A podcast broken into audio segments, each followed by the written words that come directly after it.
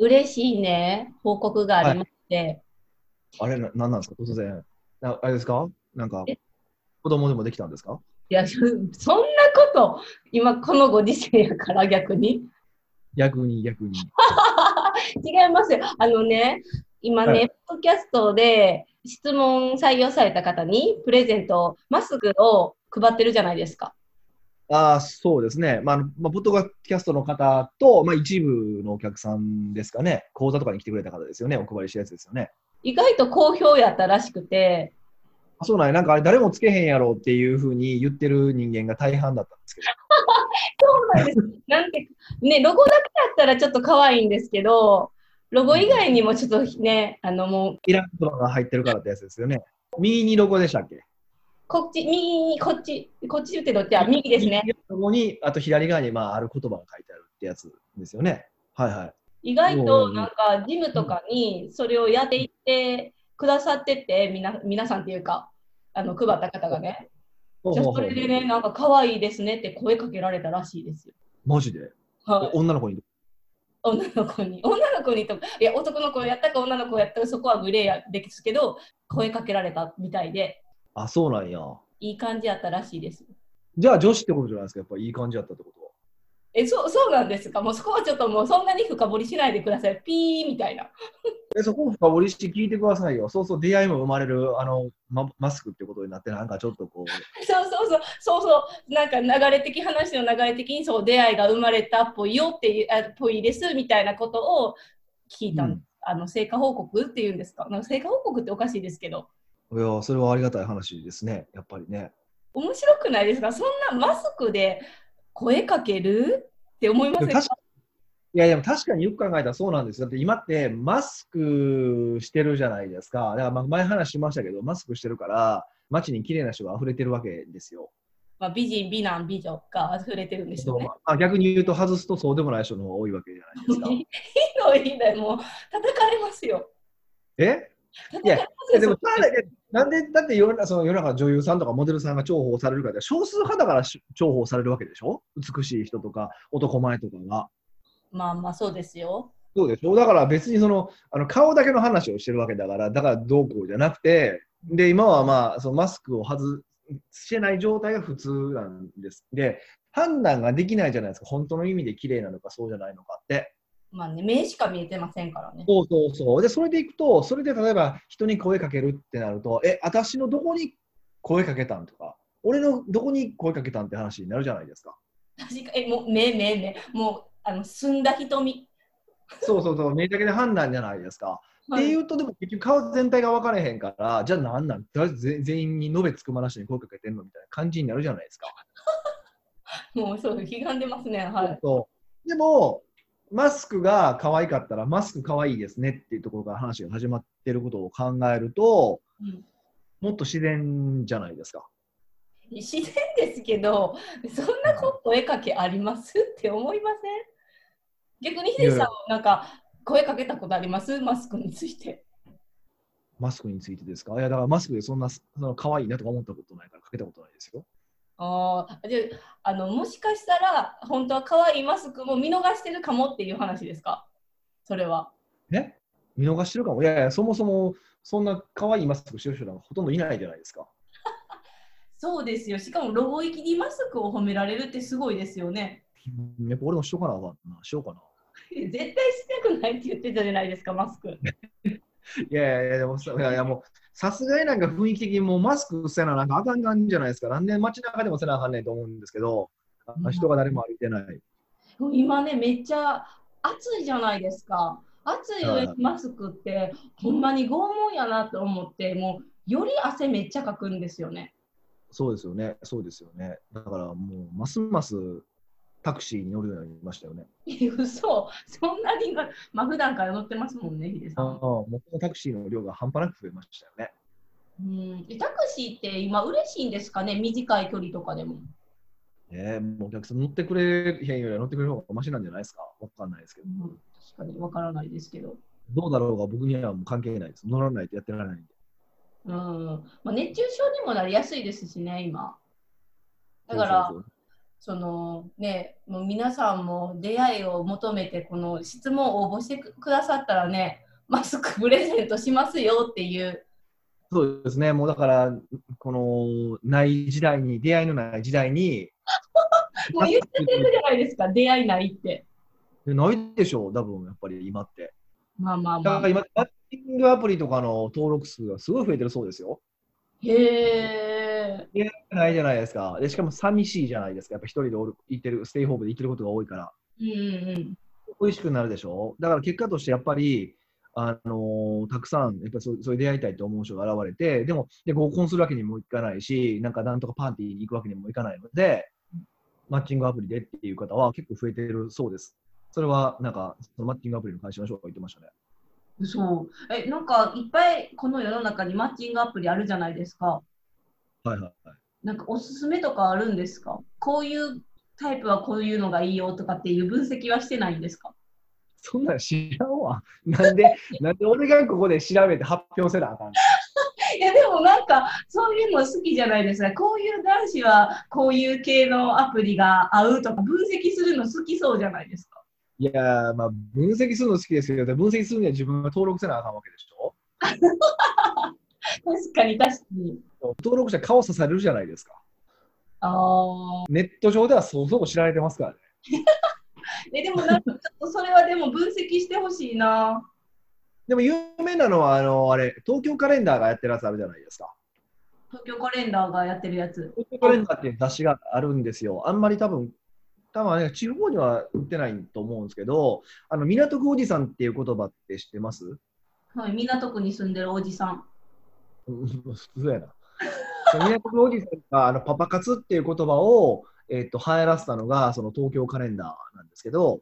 そうなんですか。そうそうそうそう。でそれがあの そ, そこがやってるアプリがあって、やっぱそこは結構人気はあるみたいですよ。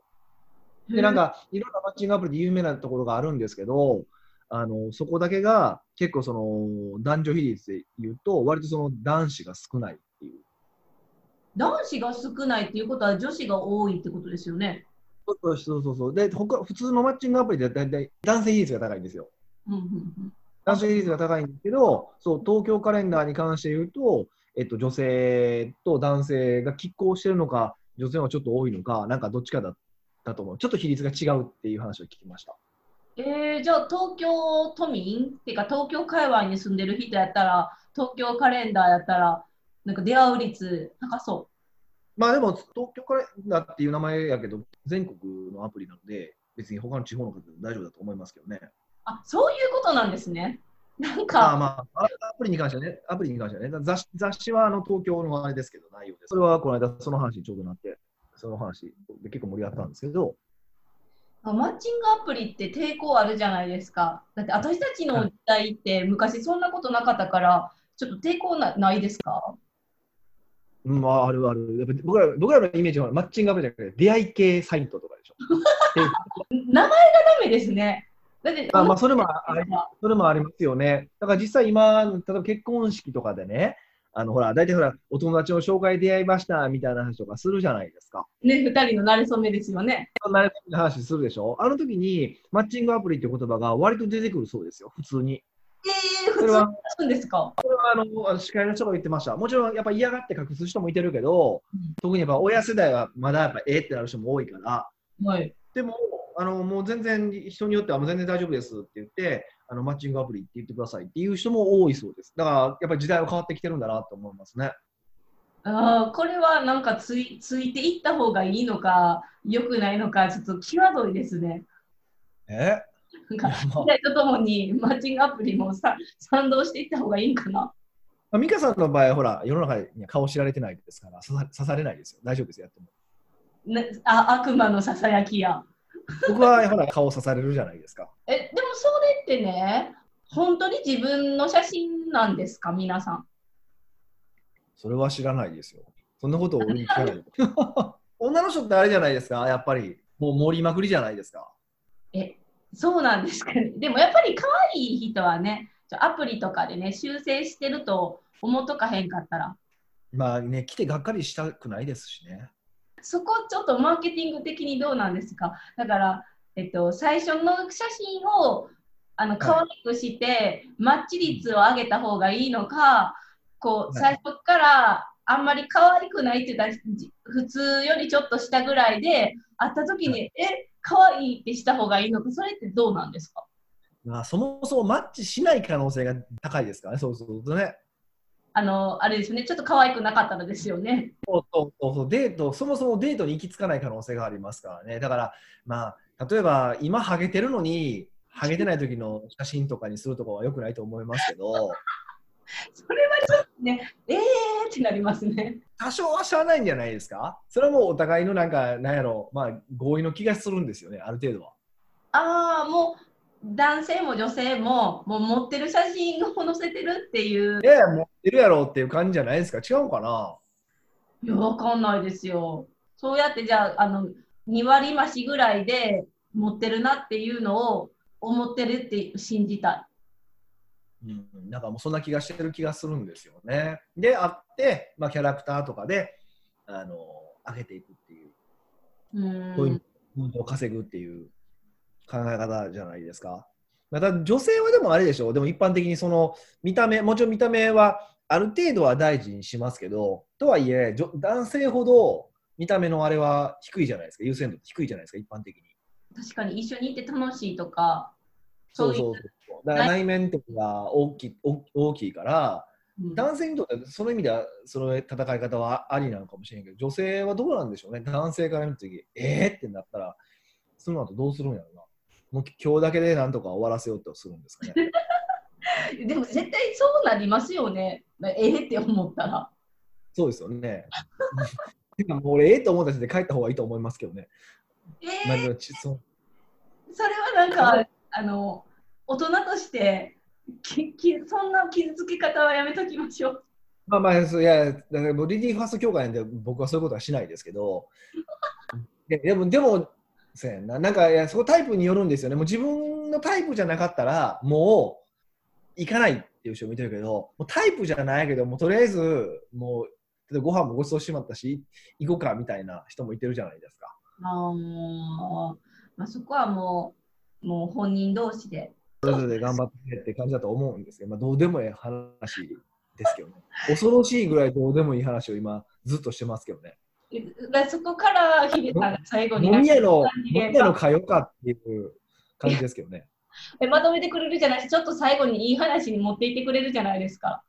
え、まあマッチングアプリの場合は盛りましょう、マーケティングは持ってはいけないっていうことでいいんじゃないですか、うん、まあ戦う場所は見た目だけですからね、マッチングアプリは。でもマーケティングの場合は別に見た目だけじゃなくてね、いろんな理念とかうーんベネフィットとかいろいろ戦う場所があるじゃないですか。いろんな側面があるから全部の側面をいきなり見せればいいわけでしょ。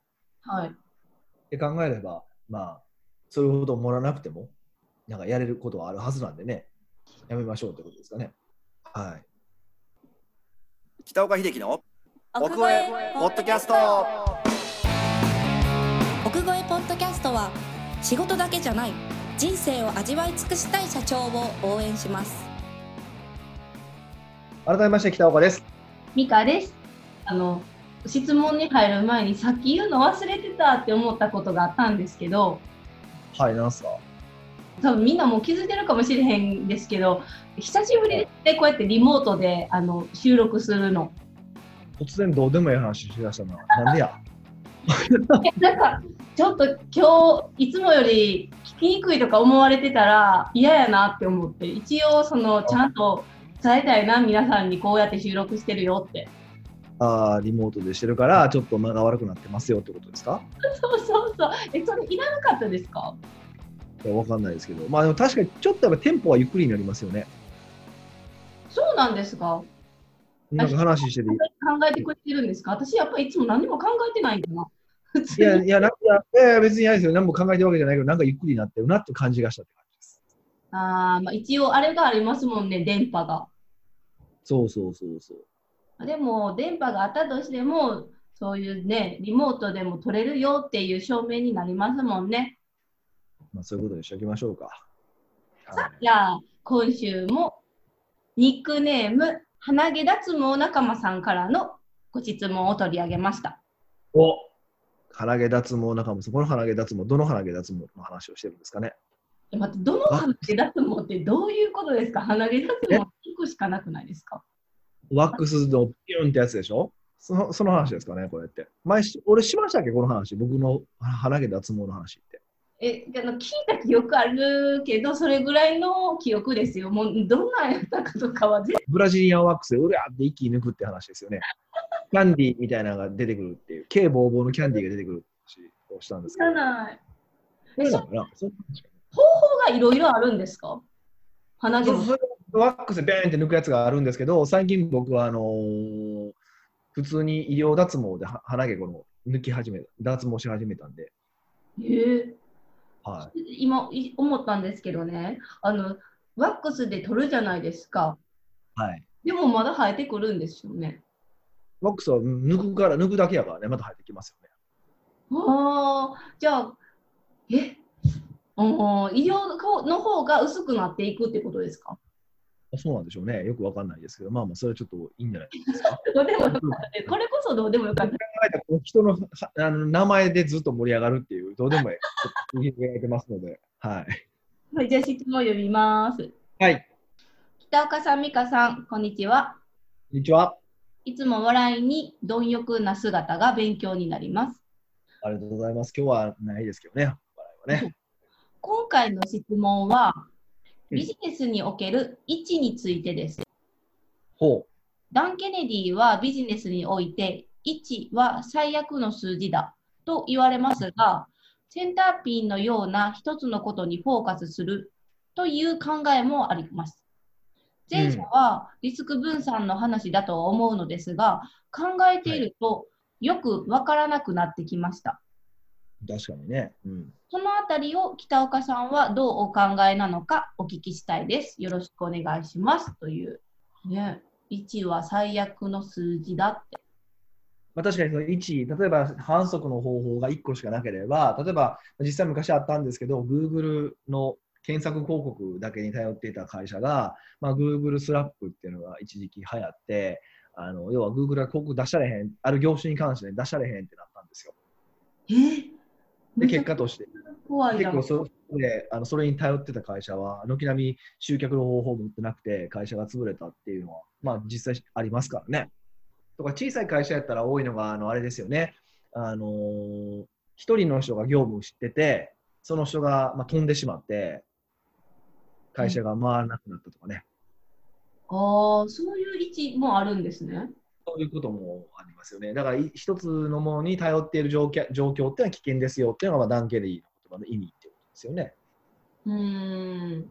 だからやっぱりリスクは分散しなさいっていうことですよね。あ、そうですね。そういうことですね。はい。うーん。でもなんていうかセンターピンのような一つのことにフォーカスするっていうのもおっしゃってるじゃないですか。この鼻毛仲間さんが。それもちょっと分かる気もするんですけど、はい、確かにそれやったら位置になりますよね。フォーカスするってことはこう集中するか。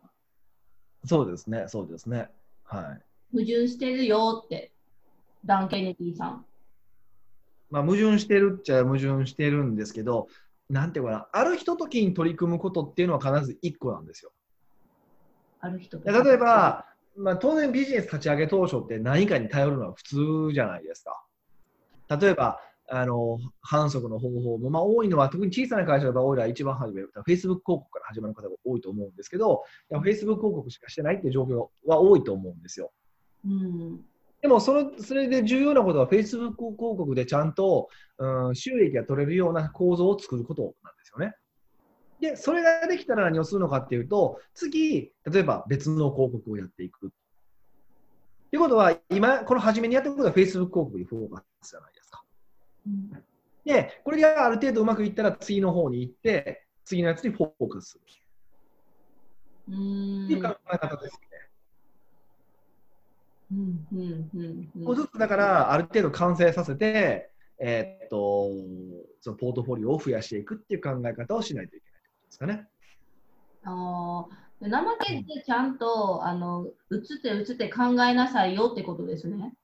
もうこれ成功したってなったら、うん、だって成功してそのパターンが分かったら、もうそれでいいやんって思っちゃいませんかね。だってあのお金もかかるし。ああ、もうまさにそうですね。まさにそうです。そうなんです。人ってある成功パターンが見つかると、その成功パターンが永遠にうまくいくもんだと思い込んでしまうんですよね。うん、でそんなことは絶対ありえないから、どんどんダメになっていくから、じゃ次の次のっていうのが大事だってことですね。だから今のはすごく正しい考え方だと思いますね。うん、その次に行くときって、例えば今 Facebook 広告しかしてない、うん、じゃあ次はインスタにも手出そうってときは、もちろん Facebook 広告もやりつつするんですよね。まあ、そうですね。この例えばこうインスタの広告がうまくいってないかなかったと思うじゃないですか。はい、じゃあでも Facebook 広告はあのもう攻略法知って成功法知ってるからうまくいくじゃないですか。インスタの方失敗し続けてたら、そんななんかお金かけてやる必要あるって思っちゃうくないですか。まあ思っちゃうんですけど、やっぱりそれはダメで。なのでここがポイントで、じゃあ次インスタがもう成功するかって成功しない可能性もあるわけですよ。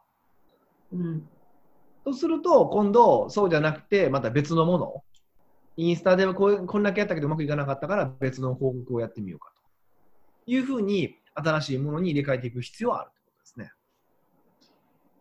うーん、難しいですね。やっぱそれ、いやお金をドブに捨ててるまでは違いますけど、やっぱりこう怖いじゃないですか、うん、チャレンジすること。だってその方を知ってるもん。そうそう、だから、えっと、その方法ではうまくいかないっていうことを理解するために、一回お金を使うってことですよね。えー、そんなん、もう予算も出したくないわって思っちゃいますの。まあ、気持ちはそうなんですけどね、これ分から、分かりますけどね。でもそれをできてるかできてないかで、例えば今はだ、今の利益率は確かにいいかもしれないけど、さんねんごとか、まあ、下手したらいち、にねんごですよね、の状況ってわからないですからね。うん、それこそ去年の今頃で、このコロナの状況を想像した人は多分誰もいないはずなんですよ。絶対いないですよね。絶対いないですよね。けど、えっとね、とはいえって話をすると、とはいえ、えっと、僕らの周りは結構、なんていうかな、コロナのダメージが小さいんですよ。で、これなんでなのかっていうと、あの、ある程度そのビジネスが回ってる人に関してはですよ。回ってる人に関して、あの、僕がお伝えしたことがあって、それは何かというと、えっと、だいたい売上がごわりになっても成り立つような収益構造を作ってくださいっていうことを実は言い続けてたんですよ。売上がごわりになっても大丈夫な方法ですか？半分、ね、売上でごわり、売上半分じゃないですか。半分に落ちたら普通って会社でダメになるんですよ、大体。まあ、絶対無理なんですよ。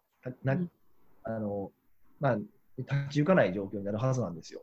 うん、けども収益構造を変えればそれでもなんとかなるっていう状況、例えば固定費だけちゃんと払えるみたいな状況ですよね。潰れないっていう状況まで持っていくことは可能なんで、だからあのごわり稼働で大丈夫なようにするっていうことを結構考えてくださいってことを言ってたし、やっぱそれを考えてるところっていうのは今、まあ、なんとかなってますよね。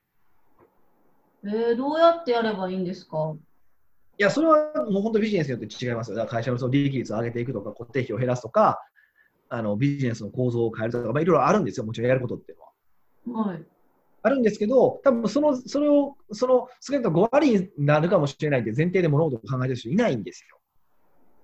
うん、ご割はなかなかの、なんていうか、失敗じゃないけど、落ち具合というか。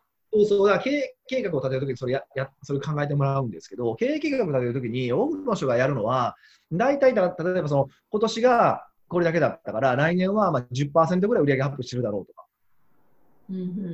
右肩上がりでアップしていくことばっか考えてるんですよ。確かにそれを楽観論として考えるのはいいんですけど、まあ、ベストシナリオとして考えるのは全然いいんですけど、実はバッドシナリオでガーンって落ちるっていう可能性を考えておかないといけなくて。でまあ、僕今回コロナっていうのは全然予測はできてないけど、少なくとも何かそういう落ちる可能性があるって考えて、落ちても大丈夫なように、えっとまあ、要は備えておくっていうことも大事ですよね。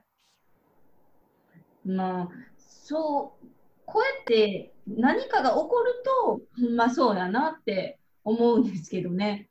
そうそうそうそうそう、だから今回だからすごく僕はいい教訓をもらってると思うんですよ。これ、他のところでちょっとお話をしたんですけど、その震災の時あったじゃないですか。東日本大震災の時ですね。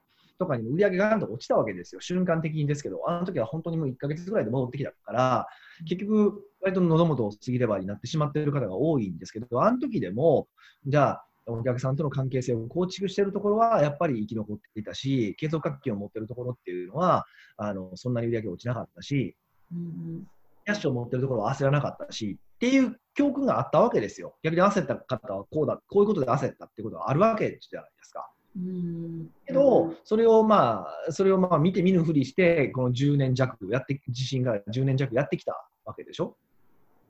うーん全員じゃないですよ。もちろんそこで反省して入れ替えた方もいらっしゃるけど、そうじゃないでしょうか。大半なわけですよ、世の中の社長さんって見れば。